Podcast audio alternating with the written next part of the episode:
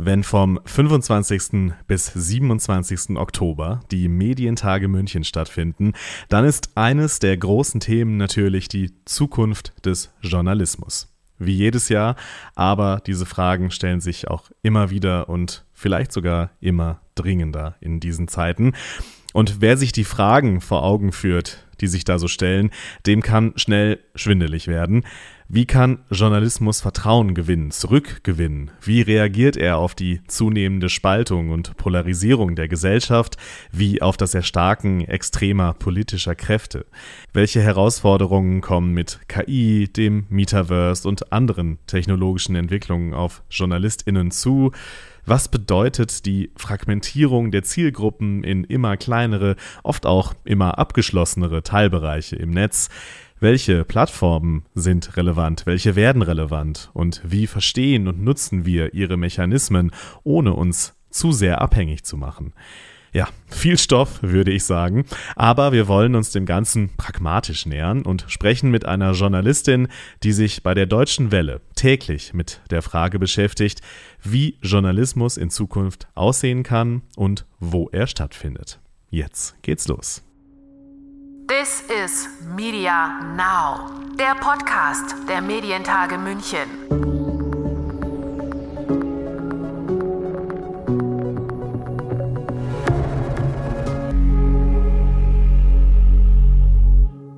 Mein Name ist Luca Schöne und ich begrüße euch zu dieser Folge von This is Media Now.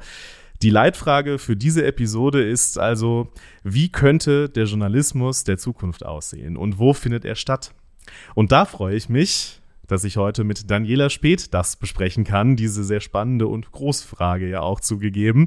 Sie ist Lab-Koordinatorin der Deutschen Welle und entwickelt dort innovative journalistische Pro- Produkte für die Zielregionen der Deutschen Welle und experimentiert mit neuen Plattformen und Technologien. Und was das alles genau heißt und wie sie das macht und wie sie auch auf den Journalismus, der ja in Zukunft blickt, darüber sprechen wir jetzt im Detail. Hallo Daniela, schön, dass du da bist. Hallo, freut mich, da zu sein.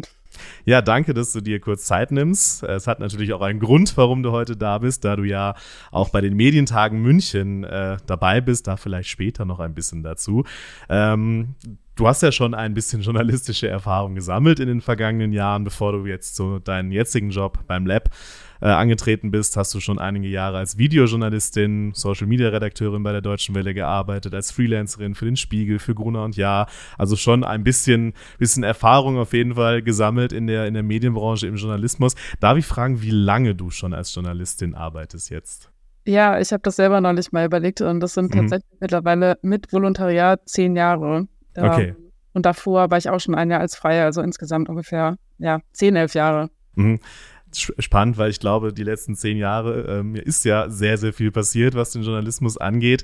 Deswegen auch meine erste Frage direkt, wenn du so zurückblickst auf diese zehn oder elf Jahre, die du jetzt als Journalistin arbeitest, welche großen Veränderungen in dem Beruf kommen dir da so in den Sinn?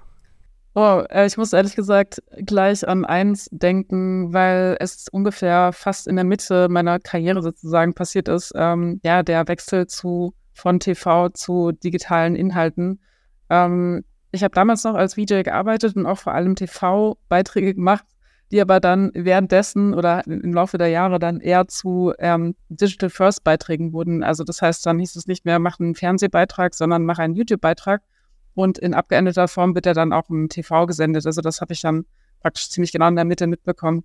Und auch die ganz, der ganze Wachstum von Social Media, ähm, der damit einherging, war auch auf jeden Fall eine große Änderung, aber auch eine große Chance aus meiner Sicht. Mhm. Ähm, du hast ja jetzt auch Social Media schon angesprochen. Natürlich die Entwicklung gerade auch über den Zeitraum, über den wir sprechen, der, der Plattformen, das war ja, ist ja wirklich, hat ja unsere, unsere Gesellschaft eigentlich im Ganzen grundlegend verändert. Du beschäftigst dich, beschäftigst dich ja sehr viel mit diesen Plattformen. Wenn du so die Plattformen durchgehst, welche ist da in deiner Ansicht nach besonders spannend für journalistische Inhalte im Moment? Oh, das ist eine ganz schwierige Frage. Es gibt so viele spannende Plattformen. Das sage ich natürlich nicht nur, weil ich im Lab arbeite. Ähm, Ich würde mal eher so sagen, es gibt spannende Plattformen für unterschiedliche Bedürfnisse. Mhm. Ähm, im Moment spannend, vielleicht aber eher aus meiner Sicht, um viele junge Leute zu erreichen, ist TikTok. spannend, was so eher in diese dialogische Richtung geht, äh, finde ich immer noch Twitch. Ähm, da sehe ich auch großes Potenzial drin, weil so dieses Interaktive und mit der Community kommunizieren, das bietet, äh, bieten andere Livestream-Plattformen wie YouTube noch nicht, zumindest nicht in dem Maße. Und dann finde ich aber auch andere Plattformen interessant, wie Discord, mhm. äh, also so Richtung Community, wo hängt ihr eigentlich dann ab, wenn sie nicht gerade auf Twitch ist? Also genau, da gibt's Open End, äh, genug, äh, in das man sich reinknien kann. Mhm. Ähm, ich glaube, Discord, klar, das haben vielleicht die meisten schon mal gehört, aber wenn wir vielleicht einmal kurz noch reinsteigen, äh, was Discord genau ist, wenn du das einmal kurz erklären könntest. Ja, das ist im Prinzip, also so, so tief, damit habe ich mich nicht beschäftigt, mhm. ähm, aber es ist sonst im Rande des Projekts, was wir gemacht hatten im Lab, ähm, das Twitch-Projekt, was ich dann auch mhm. vorstelle bei den Medien, Medientagen. Ähm, es ist na- natürlich uns über den Weg gelaufen, weil viele Twitch-Nutzenden oft Discord nutzen, um sich weiterhin darüber auszutauschen, wenn man nicht gerade bei Twitch abhängt, weil Twitch ist ja eine Livestreaming-Plattform. Das heißt, das Zeitfenster, ja, live zu sein, ist dann ein paar Stunden am Tag oder je nachdem, wie oft man dann sendet. Ähm, und da fehlt im Prinzip manchmal so eine Plattform, wo man sich weiterhin austauschen kann über das Live-Event hinweg. Und das ist sozusagen Discord. Also im Prinzip ist es so ein, ja, ein Community- getriebenes Netzwerk. Ich weiß noch nicht mal, ob man das wirklich als Social-Media-Netzwerk betrachten würde. Vielleicht nicht so richtig. Es geht eher um Community und Austausch. Mhm. Wie du sagst, erfahren wir ja auch ein bisschen mehr, gerade über, über euer Twitch-Projekt äh, auf den Medientagen München. Aber wenn wir jetzt mal den Schritt zurückgehen, ähm, du bist Lab-Koordinatorin bei der Deutschen Welle. Was machst du da? Ja, das frage ich mich auch jeden Tag. Nein, nicht ganz oder nein. Aber ähm, also ich sag mal so, unsere Aufgabe, ich bin nicht alleine, wir sind zu zweit. Das heißt, das Lab hat zwei Lab-Koordinatorinnen und unsere Aufgabe ist es, dass wir ähm, ja, interdisziplinäre Teams, Projektteams leiten und mit denen innovative journalistische Produkte an der Schnittstelle zu Technik und Journalismus ja, entwickeln und testen. Und äh, dann entscheiden wir, wie bei Twitch, aber auch bei anderen Formaten oder Produkten, die wir gemacht haben, gucken wir dann erstmal, also was, wie, wie ist das? Ist das mhm. was, äh, was sich langfristig für die Deutsche Welle lohnen könnte? Weil das wissen wir manchmal auch nicht gleich am Anfang. Ähm, und dann entscheiden wir, ob wir daraus sozusagen eine längerfristige Pilotphase machen, die auch mal ein paar Monate dauern kann. Oder ob wir das vielleicht auch schon nach ein, zwei Wochen abschließen. Einfach, weil wir genug Erkenntnisse gewonnen haben und festgestellt haben, okay, es war ganz cool, das ausprobiert zu haben. Wir haben total viel gelernt, aber es ist nichts für uns. Mhm. Kannst du ein Beispiel vielleicht für beide Fälle geben? Also für den Fall, wo ein Produkt so gut funktioniert hat, dass es äh, übernommen wurde sozusagen oder in, ins Programm oder in die digitalen Space übernommen wurde und auch äh, so ein Projekt, wo man gesagt hat, das war mal ganz cool, aber das, da müssen wir vielleicht nochmal noch mal neu ran äh, in Zukunft. Ja, es gibt für beides äh, viele Beispiele. äh, das, was mir jetzt als letztes einfällt, ist auf jeden Fall Twitter Spaces, ähm, weil wir uns nicht nur neue Plattformen und neue Technologien anschauen, sondern manchmal auch neue Features auf hm. bewährten Plattformen. Und das war damals Twitter, äh, Twitter Spaces, also äh, Audio-Live-Streaming sozusagen auf damals noch Twitter. Und ähm, wir hatten damals mit zwei Redaktionen experimentiert, mit äh, D W Chinese, also ein chinesischer Service sozusagen, oder Sprachangebot und noch mit der D W Indonesia, also auf Indonesisch. Und wir hatten praktisch beide äh, Pilotphasen, also drei Monate lang getestet und wir haben festgestellt, dass dieses Dialogische, was ja bei diesem Audio-Live-Format, ähnlich wie bei Twitch ehrlich gesagt, auch ja besonders hervorsticht, ähm, ganz gut ankam bei der Community. Und die Redaktion hat dann beschlossen, dass sie das tatsächlich auch weitermacht. Ähm, sie hat es jetzt nicht so... Äh, Also sie hat jetzt nicht gesagt, sie, sie machen jetzt jede Woche um die in die Uhrzeit ein äh, Twitter Space live, ähm, sondern haben einfach gesagt, wenn sie ein Thema sehen, was auf Twitter gut ähm, trendet oder was sie glauben, was in ihr Profil passt, dann würden sie es gerne weitermachen und das haben sie auch gemacht. Ähm, ein Beispiel, wo wir nicht weitergemacht haben, ist ähm, zu, zum Beispiel Twitch, weil wir auch festgestellt haben, es ist relativ teuer, es ist äh, sehr aufwendig, ein Twitch-Format auf die Beine zu stellen und auch regelmäßig über einen langen Zeitraum hinweg zu, ähm, zu streamen. Hm. Ähm, das ist ein Beispiel. Und ähm, ja, also da gibt es immer wieder so Projekte, die aber auch gar nicht unbedingt raus, darauf ausgelegt sind, dass man da sie danach sozusagen übernimmt. Manchmal ist auch schon die Erkenntnis total, also mit der Erkenntnis total viel gewonnen. Hm. Das wäre von vornherein noch gar nicht immer so krass festlegen. Genau, das wäre meine nächste Frage auch gewesen. Äh, das, also ich könnte mir vorstellen, dass man aus den Dingen, die man ausprobiert und vielleicht noch nicht äh, dann äh, weiterverfolgt, ja auch vielleicht sogar mehr lernt als, äh, als aus den Projekten, die, die übernommen werden. Was waren denn, also, aber ich will auf das äh, Twitch-Projekt gar nicht zu, zu uns sehr ins Detail eingehen, da, da, da reden wir bei den Medientagen oder du redest bei den Medientagen speziell natürlich noch, noch mehr darüber. Ich, ich merke schon, ich hätte jetzt gerne erfahren, was waren so die Learnings daraus, aber das, äh, da machen wir einen kleinen Cliffhanger einfach, das, äh, das müsst ihr jetzt aushalten, liebe, liebe Hörerinnen und Hörer. Ähm, Welche Methoden nutzt ihr so? Vielleicht, wenn wir da vielleicht noch ein bisschen, ein bisschen weiter reingehen. Also das ist ja eine sehr umfassende Arbeit, äh, die ihr da macht. Ne? Das, das reicht ja von so ersten, ersten Ideen, welche Plattformen, welche Zielgruppen sind auf den Plattformen, wie tickt die Zielgruppe? Also da, da stecken ja ganz, ganz viele Fragen drin. Ähm, wie geht ihr da methodisch vor? Ja, das ist eine sehr gute Frage. Wir, also ich sag mal so, wir haben ähm, auf jeden Fall Design-Thinking-Elemente drin. Das ist so, glaube ich, der Grundbau, ähm, weil wir im Prinzip nach dem Prinzip testen, also oder vorgehen. Das heißt, wir, also ich brauche jetzt nicht die einzelnen Schritte wahrscheinlich erklären, aber im Prinzip geht es darum, dass man erstmal re- relativ viel recherchiert über die Zielgruppen, versucht mhm. rauszufinden, über die Plattformen, so ganz grob gesagt. Dann auf jeden Fall machen wir einen Prototypen. Das ist für uns ganz wichtig, weil wir da schon relativ viel lernen. Da geht es auch viel um Workflows. Äh, funktioniert die Technologie überhaupt so, wie wir sie vorstellen? Passt sie in den Workflow der Deutschen Welle? Wenn nicht, wie können wir es zugänglich machen? Und am Ende ist natürlich das User-Testing, weil ähm, ich kann gar nicht mehr äh, genug be- betonen, wie wichtig es ist, dass das Produkt, was man macht, ja auch bei der Zielgruppe ankommen soll. Und ähm, da haben wir schon sehr viele Erkenntnisse gewonnen. Manchmal haben wir das Produkt dann angepasst ähm, oder nochmal komplett geändert oder teilweise auch Kleinigkeiten geändert, aber das hilft natürlich, um es dann am Ende anzupassen.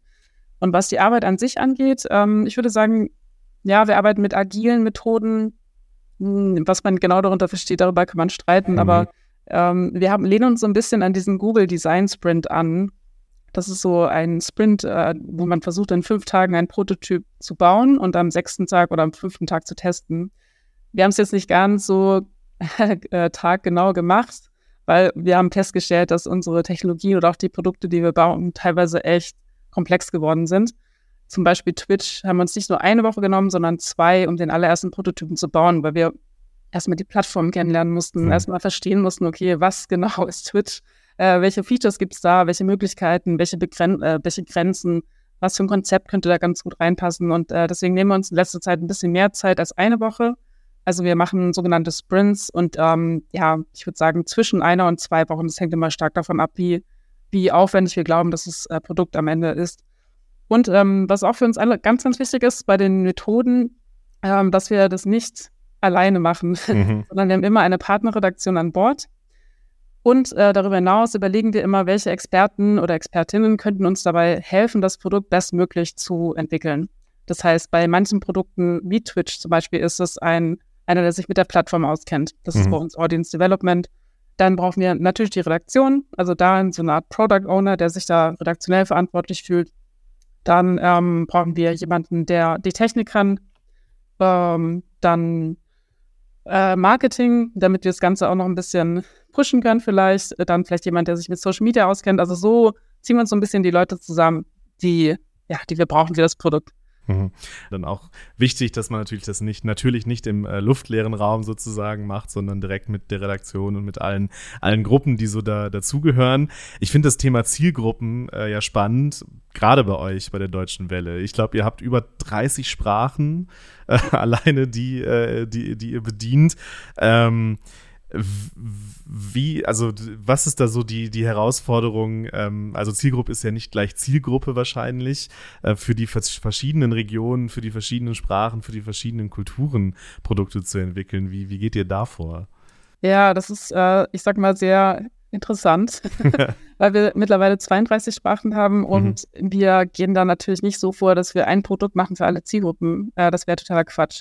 Ähm, das heißt, wir überlegen uns von vornherein, welches, also, oder andersrum, es hängt so ein bisschen davon ab, was zuerst da ist. Wenn wir sagen, wir wollen mit einer bestimmten Plattform experimentieren, zum Beispiel Twitter Spaces als Beispiel damals. Ähm, das heißt, wir haben dann erstmal bei uns gefragt, bei Audience Development, das ist das Team, was sich nur um die Social-Media-Kanäle kümmert, also die im Prinzip die Redaktion betreut. Und wir haben gefragt, okay, welche Redaktion schlagt ihr vor für uns, um mit Twitter Spaces zu experimentieren? Also welcher Kanal hat Potenzial, wer würde, äh, welcher Kanal würde sich eignen für dialogische Formate oder für Audio-Live-Formate, ähm, wo gibt es vielleicht Leerstellen, die man vielleicht da, damit sozusagen ja, ja, bedienen kann. Und äh, dann hatten sie uns eine Liste zur Verfügung gestellt, das heißt, daran orientieren wir uns schon mal grob, ähm, mit wem wir experimentieren wollen. Und ähm, dann ähm, ja, müssen wir irgendwann halt auch einfach mal anfangen. Also mhm. das finde ich, das ist mein größtes Learning vielleicht, also man muss irgendwann auch einfach mal anfangen. Äh, das heißt, den Prototypen einfach mal bauen, auch wenn er nicht perfekt ist, ist es ja auch gar nicht schlimm. Und danach ist es halt wichtig, dass wir das an den äh, Zielgruppen testen. Das heißt, wir überlegen uns natürlich vorher schon, welche Zielgruppe ist es jetzt zum Beispiel in Indonesien, wie alt? Wir können uns dann orientieren an den Twitter-Nutzenden damals. Das heißt, wir wussten natürlich ungefähr, welche, welche Altersgruppe sich da befindet, hm. in welchen Ländern die sind, glaube ich, konnte man damals nicht sehen, aber wir gehen davon aus, Indonesisch, dass äh, Menschen zumindest mit indonesischer Sprache ja. erreicht. Ähm, genau, aber letztendlich äh, fangen wir halt, ja, können wir erst danach wissen, ob es geklappt hat oder ob es ankommt, wenn wir dann mit den Nutzenden gesprochen haben, also User-Testings machen. Mhm. Ähm, was ich mich jetzt die ganze Zeit gefragt habe, wenn man mit verschiedenen Plattformen experimentiert, wenn man journalistische Inhalte auf Plattformen bringen will, Plattformen bringen will, ist ja gerade Twitter, ehemals Twitter äh, wie, wie, oder vormals Twitter, wie man jetzt äh, immer überall liest, äh, jetzt X, ähm, ja ein spannendes Beispiel. Ist das eigentlich, ist das auch in eurem Bereich, dass man sich auch so ganz grundsätzlich erstmal Gedanken macht, will man diese Plattform mit dem Hintergrund, wenn man weiß, die gehört nur einer bestimmten Person oder, oder da steckt ein bestimmtes Unternehmen dahinter oder im Fall von TikTok vielleicht sogar der chinesische Staat am Ende. Ähm, ist das auch etwas, was in euren Überlegungen schon stattfindet oder sagt ihr erstmal, wir probieren erstmal ganz viel aus und entscheiden, tun es dann andere? Ja, ja, das ist äh, auch eine sehr gute Frage, weil es ist ehrlich gesagt nicht immer so einfach zu beantworten bei, bei Twitter oder X jetzt. Ähm, also wir entscheiden sowas auch nie alleine. Das heißt, mhm. wir fragen dann in dem Fall Audience Development, also das Team, das, wie gesagt, sich um Social Media kümmert und die ganzen Kanäle betreut ähm, und holen praktisch deren Einschätzung ein. Und wenn die uns davon abraten, dann hören wir auch meistens darauf. Ähm, dann, was wir auch machen, wir gucken uns natürlich auch Alternativen an, wie Mastodon zum Beispiel. Da haben wir aber festgestellt, okay, ähm, also wenn wir Nutzerdaten haben von den Plattformen, was wir immer versuchen herauszufinden und dann feststellen, dass es keine großartigen Überlappungen gibt mit den D W-Zielgruppen, dann muss man sich fragen, warum sollten wir damit starten? Dann lohnt es sich natürlich für uns auch kein Experiment zu starten. Das heißt, also wenn die, wenn wir die Zielgruppen, wenn wir wissen, dass die Zielgruppen auf den neuen alternativen Plattformen sind, Ähm, und wir das Go sozusagen haben von unseren Kollegen von Audience Development und anderen Experten, die dann vielleicht auch noch ihren Beitrag leisten können, äh, dann überlegen wir, mit einer Plattform zu experimentieren, äh, nicht vorher. Mhm. Also normalerweise, wir machen nichts, was nicht strategisch auch Sinn ergibt für uns, ganz grob gesagt. Ja. Und da, daran anschließend eigentlich direkt auch noch die nächste Frage, gerade auch unter dem Gesichtspunkt, ähm, dass äh, ihr die Deutsche Welle seid und ihr natürlich auch einen gewissen Anspruch ähm, formuliert, ja auch sehr offensiv formuliert, Förderung einer stabilen Weltgemeinschaft äh, zum Beispiel als Stichwort. Ist es dann bei euch auch so implementiert, dass äh, wenn wir über den Gesamtzustand des Journalismus so sprechen, ne? Also wir, wir sprechen über sinkendes Vertrauen, über immer mehr äh, Skepsis gegenüber Medieninhalten, da, gegenüber einem Rückzug von vielen von vielen Menschen, äh, dieser, dieser Zerfall in Teilöffentlichkeiten im Netz, also sind ja ist ein ganzer Strauß an Themen, der es ja auch wirklich, un, wirklich immer schwieriger macht, Produkte zu entwickeln, die die Leute auch wirklich, wirklich erreichen. F- spielt das in euren Analysen auch dann eine Rolle? Ja, natürlich. Also ich meine, ähm, also es ist immer schwierig zu sagen vorher, wenn man noch nicht weiß, hm. wenn man noch kein Produkt gemacht hat. Deswegen ist mein Plädoyer immer, lasst uns mal was bauen und das testen. Hm. Ähm, ob wir, und, und ehrlich gesagt, das ist auch meine Meinung, das habe ich ja auch gelernt, äh, dadurch, dass alles Richtung Social Media ging. Ähm, man kann sich darüber aufregen oder dieses Potenzial auch nutzen, weil, ähm, ich sag mal so, wir gehen dahin, wo unsere Zielgruppen sind.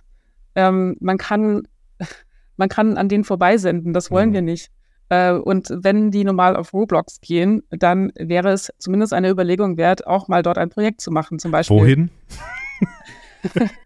äh, Roblox, ein, eine sozusagen eine von vielen Metaverse gebrandeten Plattformen, sag mhm. ich mal.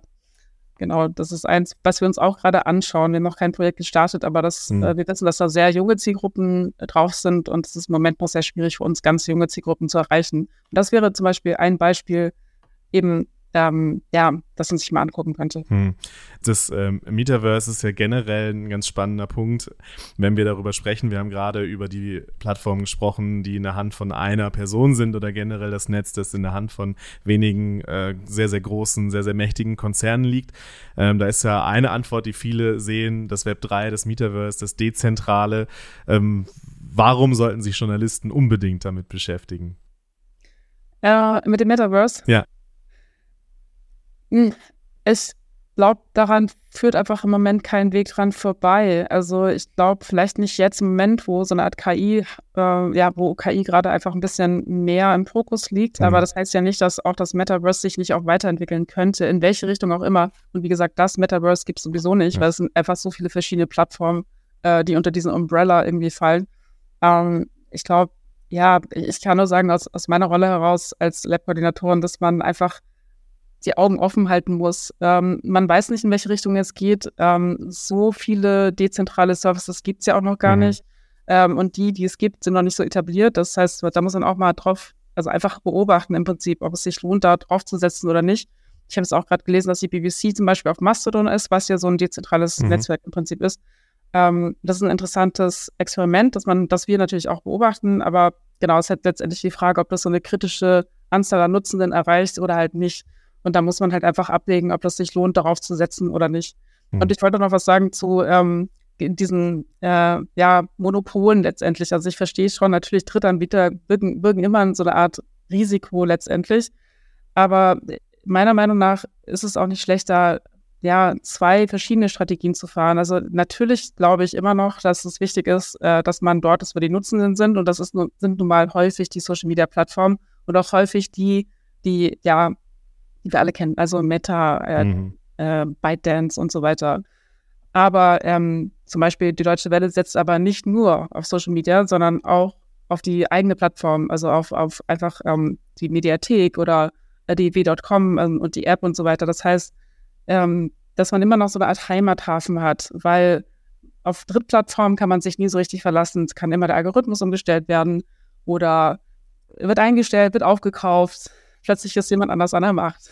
Ja. Ähm, das kann man halt schlecht beeinflussen und kontrollieren. Das geht natürlich besser, wenn man seine eigenen Plattformen befüllt mit den Inhalten. Also deswegen, ich glaube, da gibt es nicht unbedingt nur die Strategie Social Media, sondern eben beides. Das sich im besten Fall auch ergänzt. Ich habe gerade ähm, gedacht, du hast einmal gesagt, ihr baut Produkte, ne? Also das Wort bauen fand ich, fand ich, fand ich spannend, weil das nämlich zu einer Frage führt, die ich äh, sowieso gestellt hätte. Wie verändert sich das Skillset von Journalisten? Ich meine, du hast ja auch als Redakteurin angefangen, als Reporterin angefangen, ähm, arbeitest jetzt im Lab, äh, im, im Maschinenraum äh, sozusagen der, des, des modernen digitalen Journalismus. Müssen jetzt alle Journalisten, also ist so die beliebte Frage, müssen jetzt alle Journalisten coden können? Die kommt dann ja oft. Aber wie hat sich so in dein, deiner Wahrnehmung so das Skill, die, das Skillset verändert, was Journalisten mitbringen sollten? Ja, ich glaube, ah, Also ich, ich, ich kann es jetzt nur an mir festhalten mhm. oder was ich beobachtet habe, dass es nicht schadet, wenn man offen ist für Veränderungen, ganz grob gesprochen, weil es sich schon alleine in den vergangenen zehn Jahren so viel bei mir verändert hat, journalistisch gesehen, einfach andere Plattformen, andere Nutzerbedürfnisse letztendlich oder Plattformbedürfnisse auch, ähm, dass man da, glaube ich, wenn man langfristig dabei bleiben will, auch einfach gar keine Wahl hat, als sich ähm, dem anzupassen. Hm. Aber das heißt nicht, dass das jeder machen muss. Also ich meine, ähm, wenn man gerne Videos macht und äh, egal jetzt erstmal für welche Plattform und äh, das macht einem so Spaß, warum, dann muss man nicht noch extra programmieren lernen oder sowas. Ich kann auch nur rudimentär programmieren. Das hilft mir aber zumindest, ähm, zu verstehen, wenn die Entwickler, die bei uns teilweise arbeiten an manchen Projekten, dass ich deren Code nachvollziehen kann oder dass ich zumindest ein bisschen mitreden kann. Also das heißt, ich glaube, es schadet nicht, wenn man einfach so ein bisschen den Kopf aufmacht für andere Disziplinen letztendlich, weil das ist ja auch unsere Rolle, dass wir verschiedene Dis- Disziplinen zusammenbringen. Ähm, aber das geht wahrscheinlich eher darum, dass wir so eine Art Verständnis aufbringen für die verschiedenen Disziplinen alleine dadurch, dass wir uns ein bisschen mehr damit beschäftigen. Das heißt aber nicht, dass wir unbedingt äh, alle programmieren können. Mhm. Ja, und ich glaube, dass das wirkt sich dann am Ende ja auch äh, auf das aus, was wir, was wir machen. Also ich, ich bin der festen Überzeugung, dass ich, dass ich so die Haltung, die man als Journalist, glaube ich, zu seinem Job hat, schon geändert hat und auch weiter ändern muss. Das, das, das auf jeden Fall. Auch äh, ich habe vor, auch jetzt schon äh, knapp, ja, ist noch nicht ganz so lange her, vor acht Jahren meine journalistische Ausbildung gemacht. Ähm, und ich glaube, da waren tatsächlich noch ganz andere Fragen im Fokus, als sie heute wahrscheinlich auch in der Ausbildung im Fokus sind, aber auch bei uns im Fokus sind.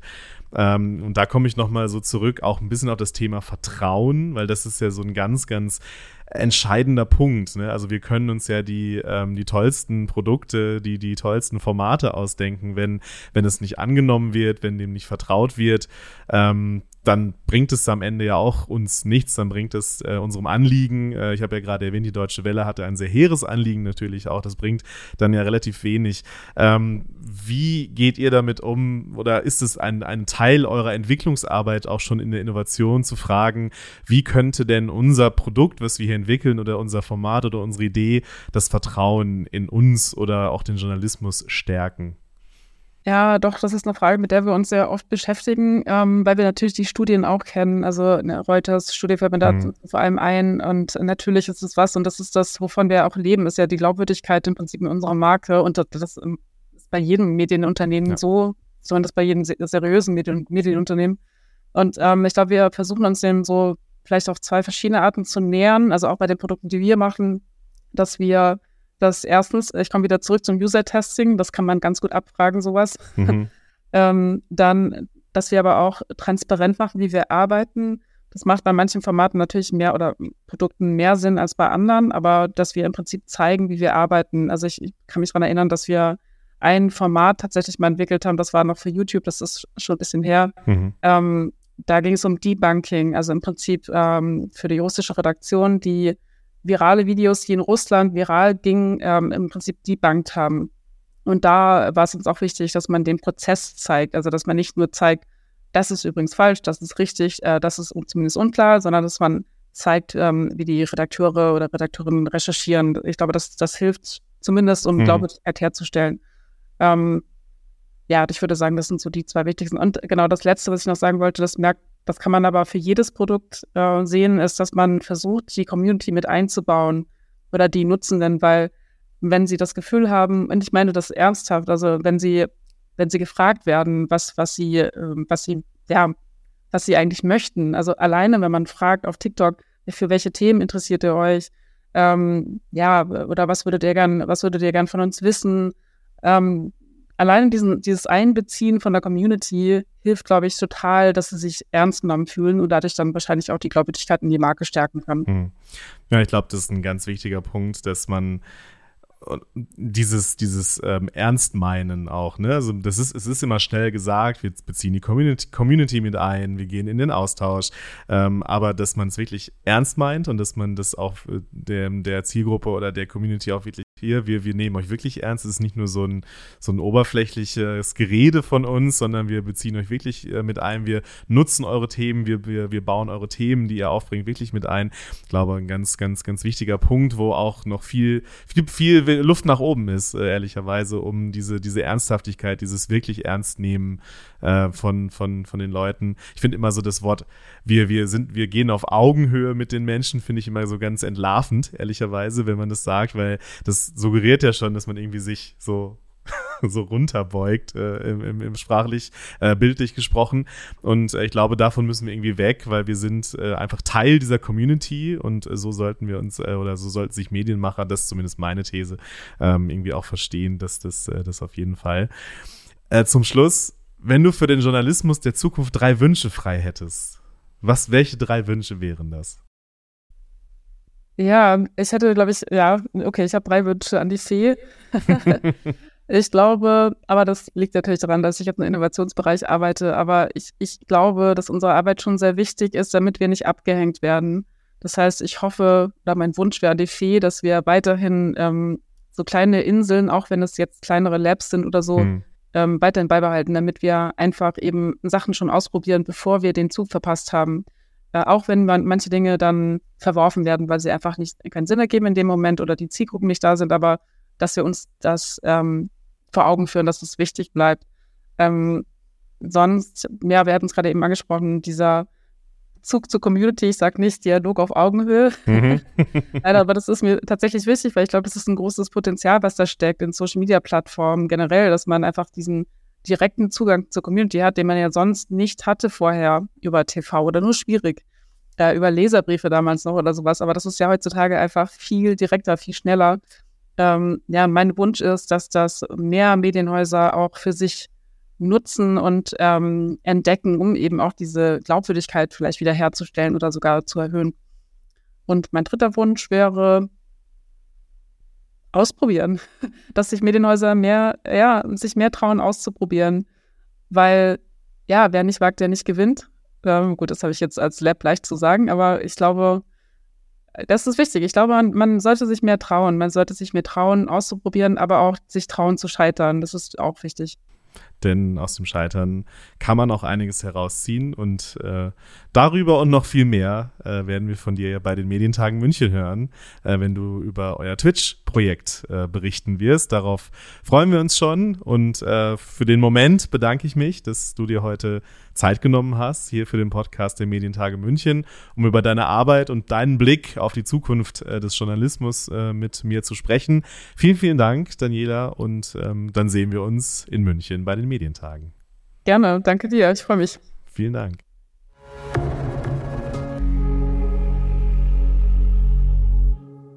Die Session von Daniela Späth findet bei den Medientagen übrigens am siebenundzwanzigsten zehnten, also dem Freitag, von zwölf Uhr zehn bis zwölf Uhr dreißig statt, mit dem Titel Twitch als Plattform für journalistische Inhalte, ein Experiment des Deutsche Welle Lab.